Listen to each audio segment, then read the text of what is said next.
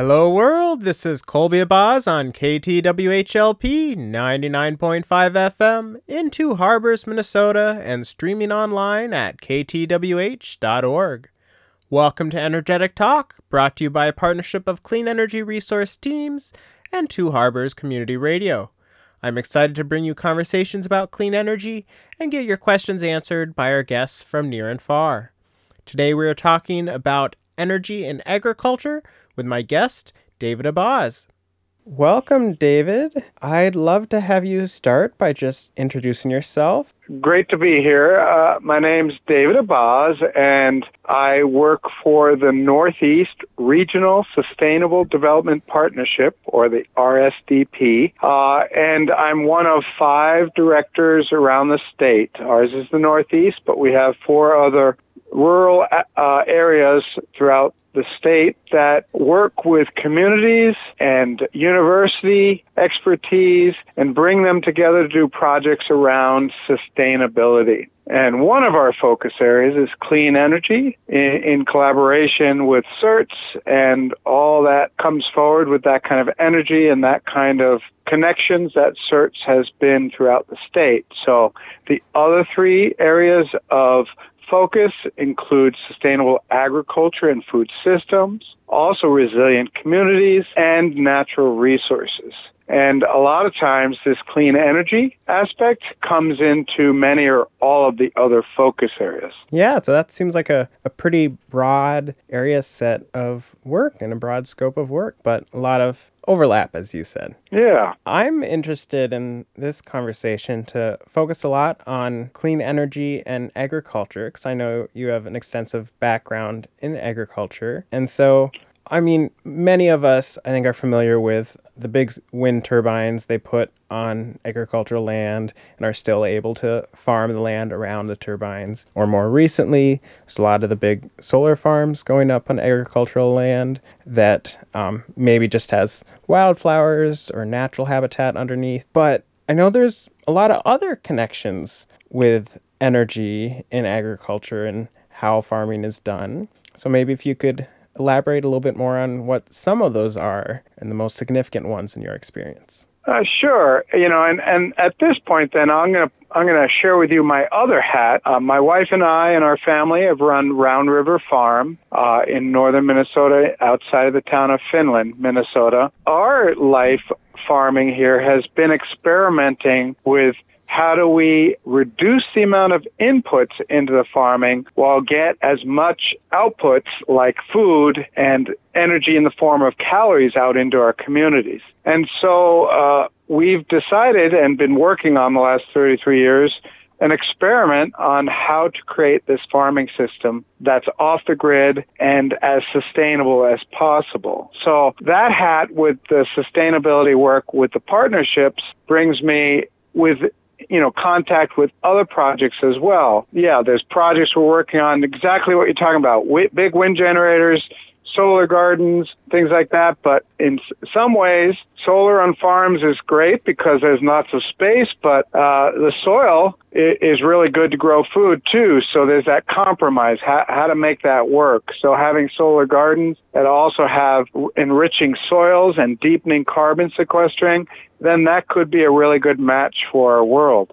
Um, on our farm, one of our biggest challenges was just the amount of soil and the organic uh, percentage of our soil. We had such little organic matter in our soil when we started that literally when we grew our first crops, they grew a couple inches and then died. Um, we had less than a half percent of organic matter. And wow. when you extrapolate the amount of carbon in that soil of that original soil we came to, we're looking at about 5,000 pounds per acre of carbon sequestered in that soil. And so what we've been working on is how to build the organic matter because about 58% of organic matter, that is something you can test for in your soils, 58% is carbon. And so through the years, we were able to get it up to 1%, 3%, 5%, and now we're up to 15 to 18% organic matter. And so that same acre that used to hold 5,000 pounds of carbon now can hold 174,000 pounds of carbon. It's quite extraordinary. So the challenge is with all organic matter is it's being chewed up by the organisms in the soil. And as it gets chewed up and consumed and nutrients released so we can grow food, it's exhaling and creating a carbon loss uh, through the mineralization. So it, it's important that you create an agriculture system that builds organic matter and then holds it stable. Agriculture throughout the, the country used to be clearly land would have about 5% organic matter, but now it's about 1 or 2%. So we should have as a nation a minimum goal of 5% organic matter and double or either quadruple the amount of carbon saved in our soil that, that's in there currently. So soil is just one kind of cool aspect of how agriculture could be the solution, not just 34% of the problem, which agriculture is worldwide, about 35% of the carbon contribution. Maybe we'll come back to that piece of kind of how agriculture contributes to energy uses and carbon output. You often hear about, like, oh, planting forests as carbon sequestration into those trees. And I've always had that thought of, like, well, then what happens when you cut the tree down? But potentially you turn that tree into like a building or something that it kind of maintains that carbon in the wood. But you haven't heard much conversation, or I haven't, about actually storing the carbon in the soil. And yep. if you're talking like a large amount of carbon that's stored in a relatively small family farm that you have, I mean, looking at that broader scale where you said it was kind of 1% to 2% now, how much carbon would that be relative to kind of outputs of the United States to do all of the United States farmland up to that 5%? Right. I actually have that number on a slide. I can't recall, but um, of all the carbon that's released every year in the atmosphere, a great majority is sequestered naturally in a natural carbon cycle. But what's happened with the burning of fossil fuels, the loss of organics in our soils has been a release, a net release every year, creating more and more carbon in the atmosphere. And so what soil sequestering would do is create a larger bank of carbon that would be held, uh, reducing either the percentage of of extra carbon going into the atmosphere by holding more and more in the soil, or at some point could even reduce the carbon in the atmosphere. But unless we deal with the the extraction of carbon from the mantle in the form of fossil fuels and other, um, we're always going to be increasing to some degree. Agriculture will help buffer it and maybe lessen the challenge um, and eventually uh, create a stable bank of carbon in a, in a more sustained carbon cycle. But we really have to address the other issues. And one thing to mention before we get into those other issues, as you mentioned, is a forest is a really good way, a healthy forest that is, to hold biomass. That's holding it more in the carbon, in the structure of the, of the plants. Now, but all plants have roots. So when you cut the trees down, yes, if you burn it for firewood, like I'm standing right now next to our firewood, our fireplace, um, then that carbon is released. Um, but it's also pulled back in by the next tree that grows. So mm-hmm. that can become sustainable. And when you cut the forest down, what's left are all those roots in the soil. And as long as it's not abused and uh, the bacteria just mineralize it all and release it all, that is also part of the carbon capture of the forest. And so, you know, that's other aspects that we're doing as well as trying to figure out how to build more carbon, more forests in marginal lands that might not be great at holding carbon, try and figure out how to build both the agriculture land and the forest land uh, to be a complete system. Uh, and so that's another aspect uh, that we're also looking at through our forestry project, through our climate forward tree species project, where we have farmers growing seedlings for the next generation of, of trees. So it's really being comprehensive on how do we build that sink, that base, because what the coolest thing is when you do all these things to build a healthier forest or a better, more highly organic farm is there's so many other benefits as we have the effects of climate change with increased uh, rainfall and intensity of amounts. You have more and more challenges to that fragile soil. But with 5% organic matter in the soil, that can take a six inch rainstorm and suck it in, absorb it. And so there's all these other gains. And what else happens with a good organic matter? We grow more food. So carbon sequestering in an agriculture thing is a win win win situation. And so that's what's pretty cool with some of these solutions. There's also other great advantages, like a healthy forest is all the wildlife and the systems that live within it. So, yeah. so it can be quite positive. Yeah. So it seems like it's not a golden egg as far as kind of the carbon excess in the air, but would help it and be a part of the solution and has all these other amazing benefits along the way. Yep, indeed. So, circling back around to you'd mentioned that agriculture as an industry is one of a pretty large contributors to kind of the carbon added to the atmosphere. Could maybe elaborate a little bit more on kind of what parts? obviously, there's like the tractors and the vehicles and whatnot. Right. And so, is that right. where most of that comes from? Well, a, a decent percentage is like what they call up to the gate of the farm. What is consumed to run that farm? And as we tried to increase yields, we then added uh, fertilizers. Um, and uh, nitrogen fertilizer production is one of the most energy intensive uh, carbon uh, producing parts of agriculture. So you have the inputs like pesticides and fertilizers and herbicides, um, and then you have the mechanical, the tractor and the other parts, whether it's from electricity or fuels.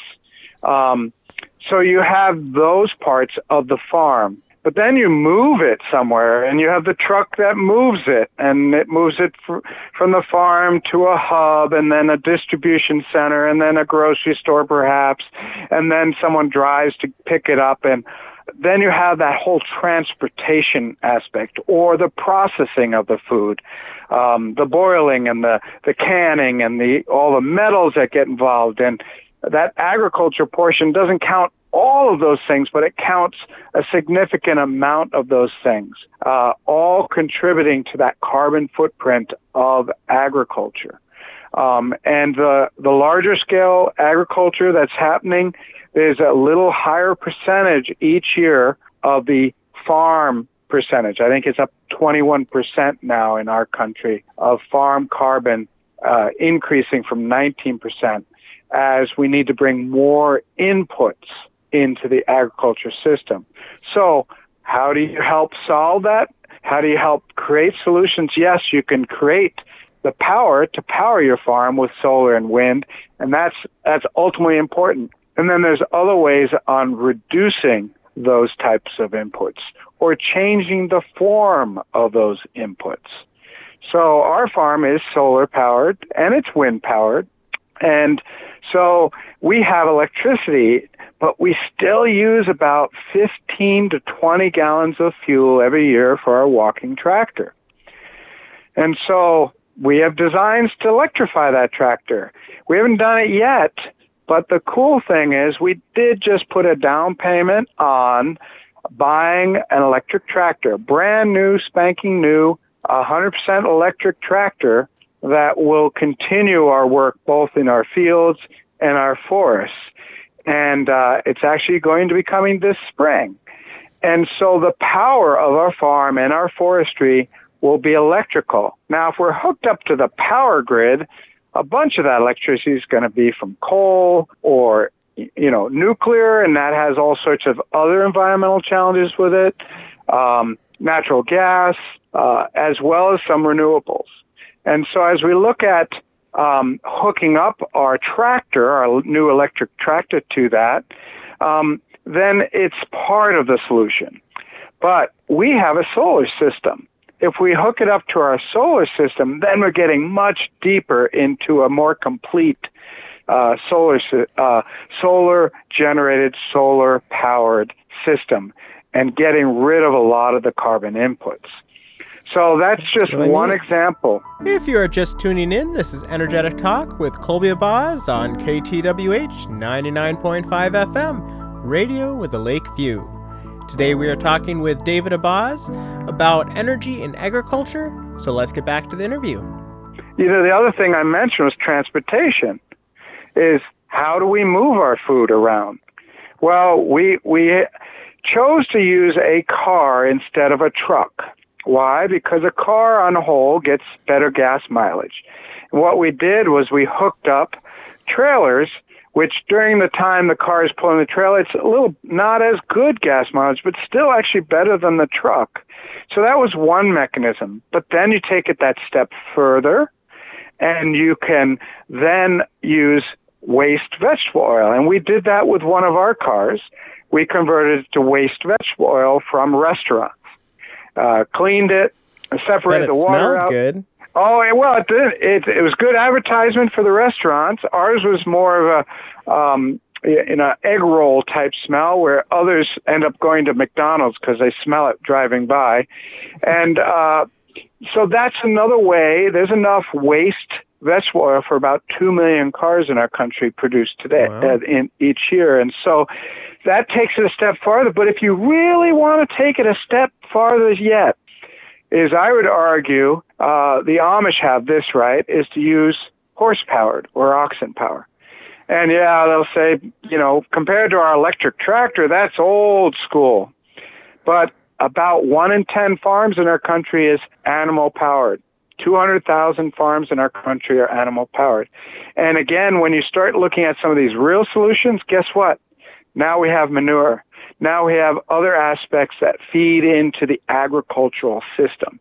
So we really have to take a look at what we're doing, how we're doing it, and um, you know what types of systems and at what scale will be most important for building a truly sustainable energy system so that agriculture will become not only a net zero carbon, but part of the long term solution by sequestering uh, as we build our soils. Wow, that's all sorts of new things. I mean, hearing a lot about electric vehicles, and we've talked previously on this show about electric vehicles, but hearing that that's moving into the tractor space as well and even like available now. That's very exciting. And then horsepower. I never would have thought that that many farms in the United States are still powered by animals directly. Yep. About 160,000 of those are Amish and Mennonite.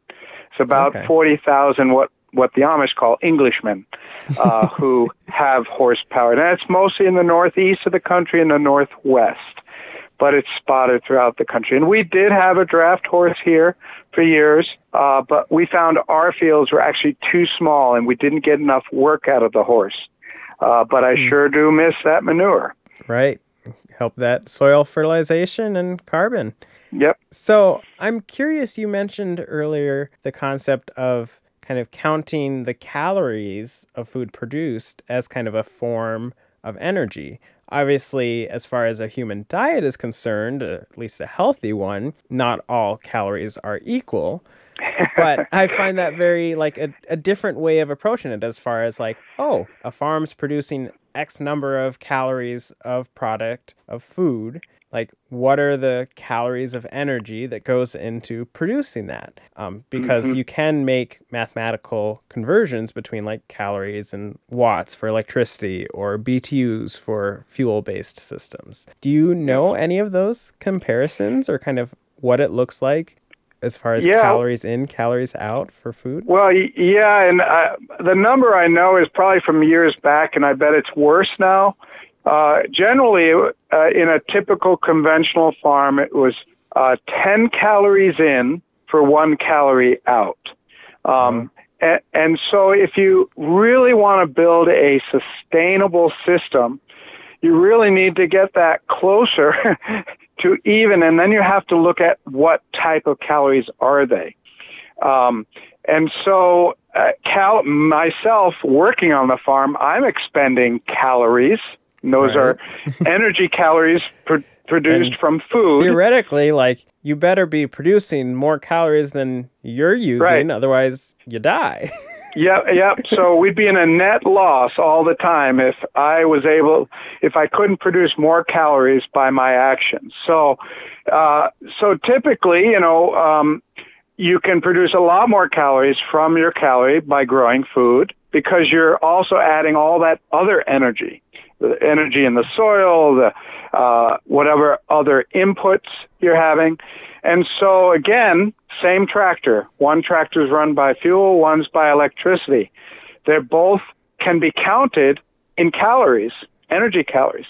But electricity is a form of calorie that can be converted through solar. So there you add that renewable aspect to that calorie chain. So it's not only the ratio, it's the what calories are actually used to know whether we're going to have a net gain because uh, mm-hmm. these types of farms we use, we grow uh, are more labor intensive uh, because they're more productive per square foot and you can't actually fit a lot of the equipment once you get the the so plants people in the ground.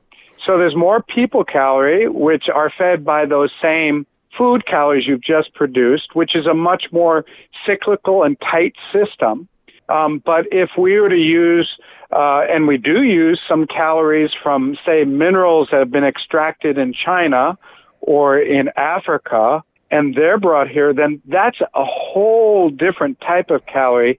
You've now created a less of a tight, less of a circular form of energy, and uh, and so you have to really look at your systems, how to create circles, not lines, and how to create tight, efficient systems, and then of how are those systems powered. And on our farm, we've been experimenting with wind, solar, and people uh, power. Um, and the more we base everything on solar, because wind is a form of solar, power because it creates the wind differentials.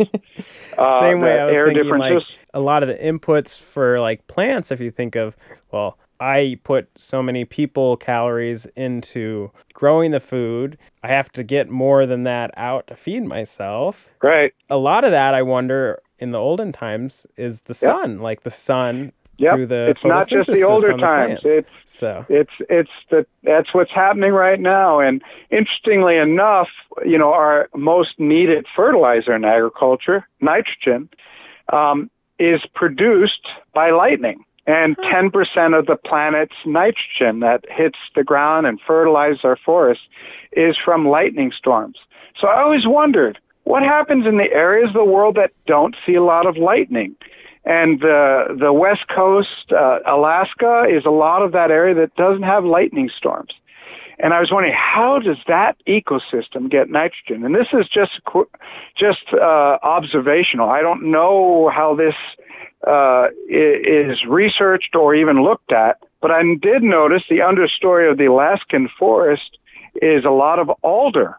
Alder is uh, not a legume, but it does fix nitrogen. And so 10% of the world's nitrogen comes from lightning. The rest is recycled uh, locally and otherwise, or in the case where we're trying to produce so much food and we've uh, lost our fertility in our soil, we're bringing in energy through making nitrogen, which takes a lot of energy because if it's lightning that makes nitrogen, because it right. basically burns through the air and pulls the the parts out and recombines them into nitrate or nitrite. Um, and that's a lot of energy, as we know with lightning. Um, and so that's why it takes so much fossil fuels or so much energy inputs to make nitrogen because you're actually so, pulling it out of the air. I guess the age old problem of how can we harness the power of lightning has been solved. We already are in the form of nitrogen. Yeah, we do, but that's at a huge cost to the environment with fossil fuels. Um, so somehow we still got to figure out how to, uh, if we want to go the Benjamin Franklin route, is figure out how we can actually grab that. Because if we could figure out that technology, we'd have some other great uh, long term uh, ability to power the things we need. Yeah, definitely. Do you have something that, like, kind of our listeners, if they're really excited about this topic and, like, oh, wanting to do it, to get involved, to see what they can do to help improve our kind of carbon sequestration and agricultural energy system, what's something folks could do today to participate and make a difference? Well, one thing they could do is most people have a yard or a part of a yard or have access to areas that they could help improve is to increase the amount of biomass in the forest, in the yard, diversity, uh, to help deal with the challenges with weather, but also to provide that long-term health of the soil and the the amount of carbon sequestered, so they can do something on their own in their own space. They can support farms that are building organic matter. Uh, they can do all sorts of things that will enhance um, uh, the the movement towards sustainable agriculture and food systems. So those are things they can do. It's it's what they can do themselves, and it's what they can do uh, it, with their power of the dollar and the power of their values and their priorities. Um, so there's a lot of different ways to approach buying local, uh, buying from farms that are building their soils. Uh, that not only helps uh, with the energy, it helps with the social aspects of circling that money as well in the community. Because we export about a billion dollars a year from northeast Minnesota out into other places around the world where we bring our food in and we bring our processed food in. If we were to create a local food system that produced all of our own food within our region, we could hold that billion dollars and all that energy and all that other thing with it and keep that cycle within our region. And so we have to look at that with energy, food, our water system's really good up here. Uh, all the systems that we need to live, you know, our housing, how do we capture that, um, hold that in our homes, uh, build sustainability, but it's at an ecological level and it's at an economical level and most importantly, it sustains us socially. Wow, I think that was a great way to end the show. Thank you so much for joining me. Oh, thanks for the opportunity. That was David Abazs talking with us about energy and agriculture. Listen to this and all past shows online anytime at mncerts.org slash energetic talk. If you have any questions you would like answered on the show, please email them to colby at cleanenergyresourceteams.org. Thank you for joining us in Energetic Talk. Special th- thanks goes to Carlisle Evans Peck for the theme song and our featured artist, Pig's Eye Landing. I hope you enjoyed listening to KTWH 99.5 FM, and we'll tune back in Thursday at 7 p.m. or Sunday at 1.30 on the air or online at ktwh.org. This is Colby Abazs signing off.